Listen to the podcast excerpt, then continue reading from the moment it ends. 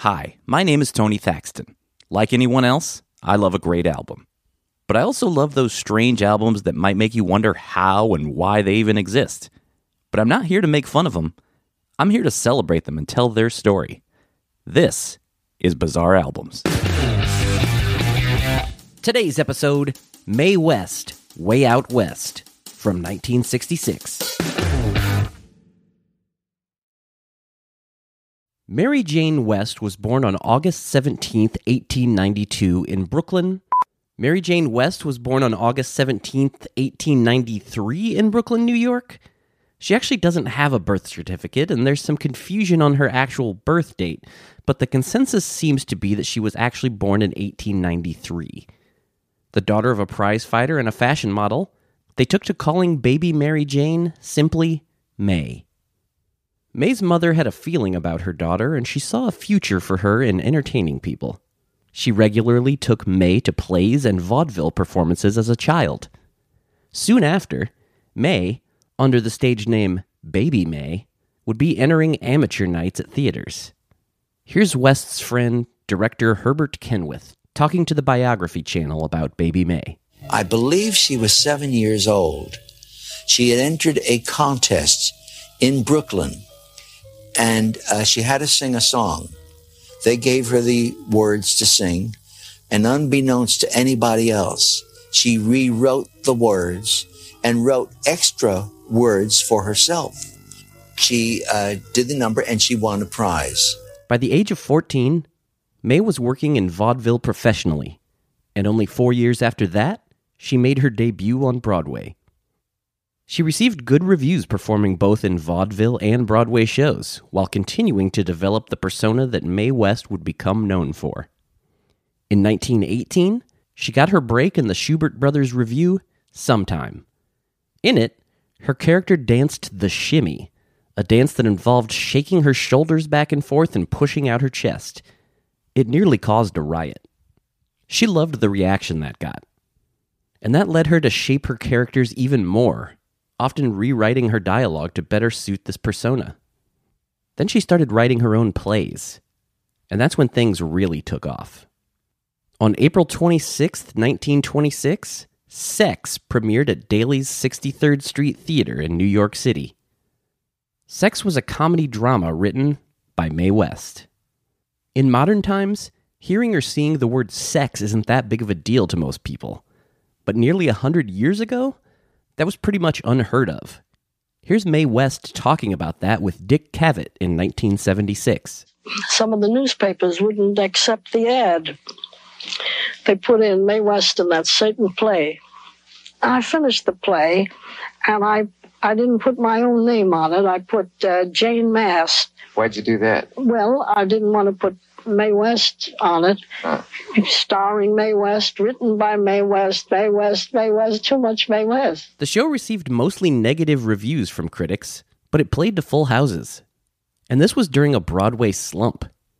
It was the only show on Broadway that season to stay open through the summer, let alone into the next year. Then, after running for nearly a year, the NYPD suddenly raided the show, arresting West and some of her cast. She was prosecuted on morals charges, fined $500, and sentenced to 10 days in jail for corrupting the morals of youth. Supposedly, while serving her sentence, she often had dinner with the warden, she was allowed to wear her own silk underwear, and she was let out two days early for good behavior.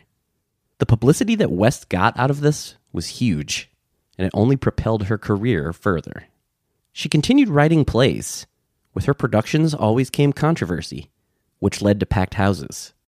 In 1928, her latest play, Diamond Lil, became a Broadway hit, and now Hollywood was calling. Paramount Pictures offered Mae West a contract in 1932 when she was nearly 40 years old, though most people didn't really know her true age at that time. That same year, she made her film debut in Night After Night, Though it was a small role, she was okay with it because they allowed her to rewrite her own lines to fit her performance style. Oh, honey, how's business? Fine. You been insulted lately? Goodness, what beautiful diamonds. Goodness had nothing to do with it, dearie. A year later, She had her first starring role when her play Diamond Lil was adapted into a film called She Done Him Wrong. Here's Mae West talking again with Dick Cavett about finding the film's co star. I was in the office at Paramount, and they gave me a large book with a lot of photographs of different le- leading men. And I was sitting at a table or a desk right near the window and the door. And uh, after I looked at a few, I kind of glanced out the window and I see this good looking guy walk across the street. So I said, uh, is about the best looking thing in Hollywood. Who is he? So they looked and they said, Oh, that's uh, Cary Grant. We haven't used him in a picture as yet, but we uh, made tests of him with some of the starlets. I said, Well, if this guy can talk, I'll take him. Despite West's claims, Cary Grant had already appeared in two films by the time She'd Done Him Wrong was made, but it did boost his career, and the film was nominated for Best Picture at the Academy Awards. By 1935, Mae West was not just the highest paid woman in the U.S., but was the second highest paid person in the U.S., behind publisher William Randolph Hearst. But as Mae West starring in movies became more and more of a big thing, so did censorship. The Motion Picture Code, also known as the Hays Code, started being more strict and forced many of West's films to be changed or heavily edited. After making The Heat's On in 1943, she was so fed up with censorship, she didn't make another movie until 1970. This Friday, your favorite emotions are back on the big screen in Disney Pixar's Inside Out 2. It's time to greet your team, Riley! It's anger! Let me at him! Fear! Safety checklist is complete. Disgust! Ew, ew! Sadness is in the house! Oh no. Hello, I'm anxiety. I'm one of Riley's new emotions. Disney and Pixar's Inside Out 2. There's a part two? We're going! Rated PG. Parental guidance suggested. Only in theaters Friday. Get tickets now. When you need mealtime inspiration, it's worth shopping Kroger, where you'll find over 30,000 mouthwatering choices that excite your inner foodie. And no matter what tasty choice you make, you'll enjoy our everyday low prices, plus extra ways to save, like digital coupons worth over $600 each week. You can also save up to $1 off per gallon at the pump with fuel points. More savings and more inspiring flavors make shopping Kroger worth it every time. Kroger, fresh for everyone. Fuel restrictions apply. By 1943, Mae West was 50 years old. Well, supposedly, anyways. She walked away from films and returned to the stage, even reviving Diamond Lil on Broadway in 1949. In the 1950s, West starred in her own Las Vegas nightclub act at the Sahara Hotel. The show featured a series of sketches and singing while being surrounded by bodybuilders. Singing had long been a part of West's persona. Her recording career first started in the 30s with songs from her films being released as 78s. In 1956, she released her first album, The Fabulous Mae West, on Decca Records. Looked at the clock, the clock struck one. Me and my daddy had just begun. My man, he rocks me with a steady roll. But she wouldn't release another album for 10 more years. In the meantime, she kept her career alive, appearing on television shows like The Red Skelton Show, The Dean Martin Show, and even Mr. Ed. So just step out to my barn. There's the barn? That's where my office is. Blanchett's.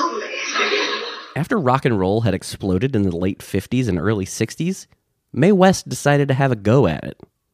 When she was 73 years old, give or take. In 1966, Mae West, Way Out West, was released on Tower Records. I should come up sometimes, see me. I should start off by saying that Tower Records was not associated with the old Tower Records store, though that store does actually predate the record label. The Tower Records label was a subsidiary of Capitol Records from 1964 to 1970. They were perhaps best known for the American release of the debut album from Pink Floyd in 1967. Way Out West was a collection of rock and roll songs sung by Mae West, accompanied by a teen rock band called Somebody's Children. They start off the album with Treat Him Right, a cover of Treat Her Right, which was a number two hit for Roy Head and the Traits in 1965. Oh, like I always say, it's not the men in your life that counts, it's the life in your men. Hmm. I'm gonna tell you a story every girl ought to know. Now, if you want a little loving, you gotta start real slow. He's gonna love you tonight if you just treat him right. Treat Him Right was the B side to one of the two singles released from this album. The A side being a cover of the Beatles' Day Tripper. The Beatles version was released as a double A side single along with We Can Work It Out in 1965. We Can Work It Out went to number one in the US, while Day Tripper peaked at number five at the same time. Also, the next year, Mae West would be one of the many celebrities pictured on the Beatles' Sgt. Pepper album cover. I'm a big teaser. I took him half the way there. I'm a big teaser. I took him half the way there. Cause I'm a day tripper. Sunday driver, yeah. It took him so long to find out, but he found out.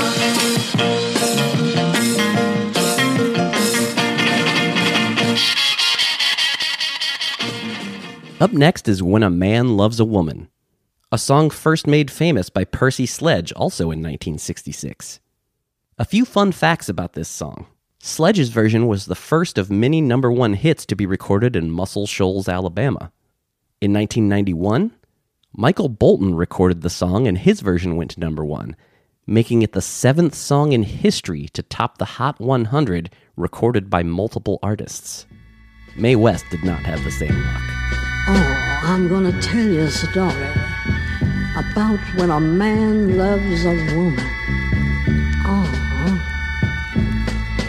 When a man loves a woman, can't keep his mind on nothing else. He tells the world for the good things he's found. If she's bad, If You Gotta Go, Go Now is a song written by Bob Dylan from 1964. Manfred Mann had a hit in the UK with the song in 1965, while Dylan's never charted.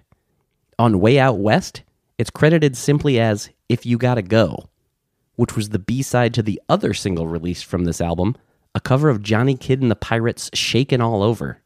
Here's a little of If You Gotta Go. Listen to me, baby. I'm trying to make you see that I want to be with you, boy. If you want to be with me, but if you gotta go, it's alright. But if you gotta go, go now, or else you gotta stay all night. The album's backing band, Somebody's Children, children spelled with a Y instead of an I, they were a teen band from Los Angeles, formerly known as the Offbeats. They had released a single on Tower Records. They were led by a 15 year old David Clark Allen, who even wrote a song for the record called Lover Please Don't Fight. Though for some reason, here he's credited as Alan Terry.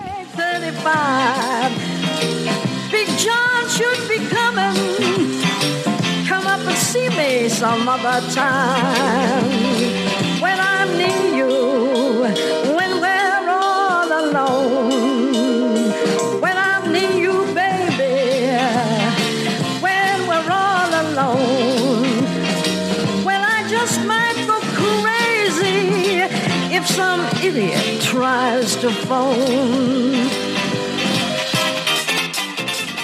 On his website, David Clark Allen spoke of the Mae West album cover photo shoot. He says Mae West arrived with two semi nude bodybuilders and played the star to the hilt. She was also very friendly, signing and giving a personalized copy of the album to each band member.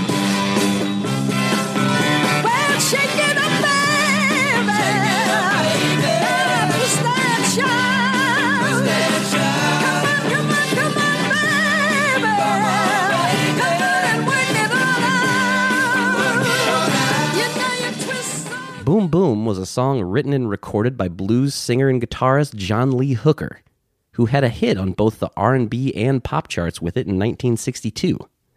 In 1995, Boom Boom was included in the Rock and Roll Hall of Fame's list of the songs that shaped rock and roll.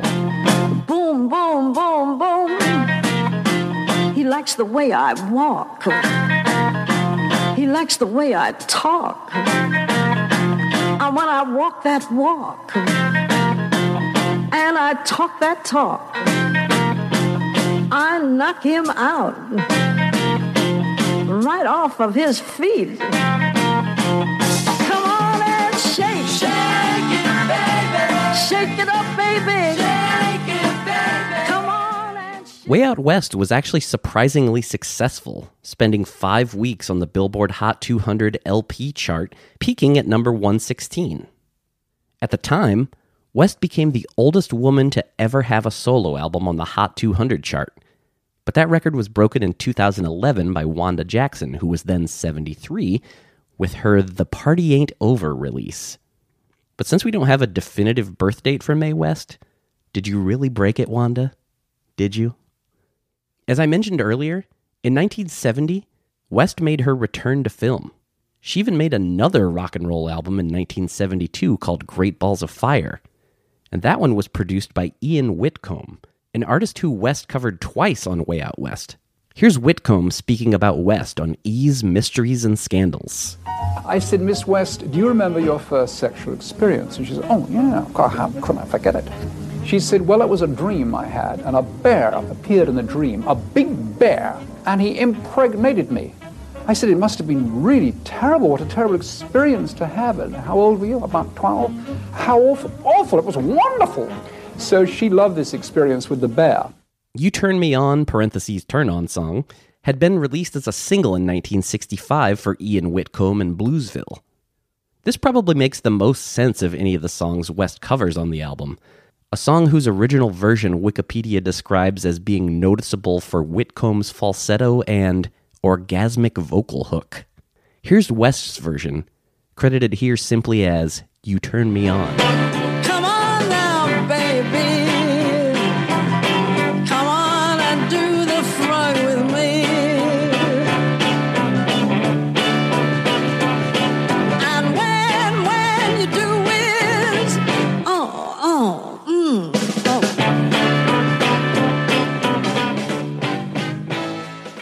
Producer of Way Out West was David Mallet. David Mallet worked as a co producer of the ABC musical variety series Shindig. He was also the manager of David Clark Allen and Somebody's Children.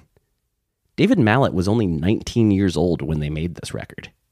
This record is quite literally a woman in her 70s making a rock and roll album with teenagers.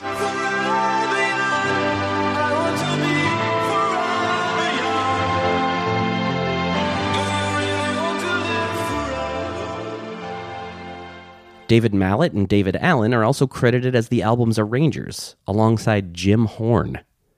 Horn played saxophone in the house band on Shindig. Hang on, a sax player named Horn? That's amazing. That's like an ice cream man named Cone. Jim Horn has had a long, successful career, recording or touring with the likes of John Denver, Elton John, and Warren Zevon. He's worked with three fourths of the Beatles, and he also played on Pet Sounds. He was even a member of the Wrecking Crew.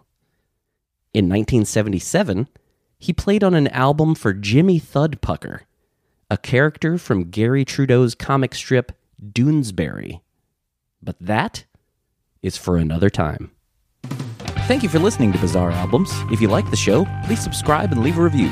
It helps people find the show. You can also follow the show on Twitter and Instagram at Bizarre Albums, and I'm at Tony Thaxton. You can also like Bizarre Albums on Facebook and visit bizarrealbums.com. And if you still want more Bizarre Albums in your life, sign up for weekly bonus episodes of Bizarre Singles and more at patreon.com slash bizarre albums. And as always, if you know of a Bizarre album you'd like to hear featured, please tweet the show.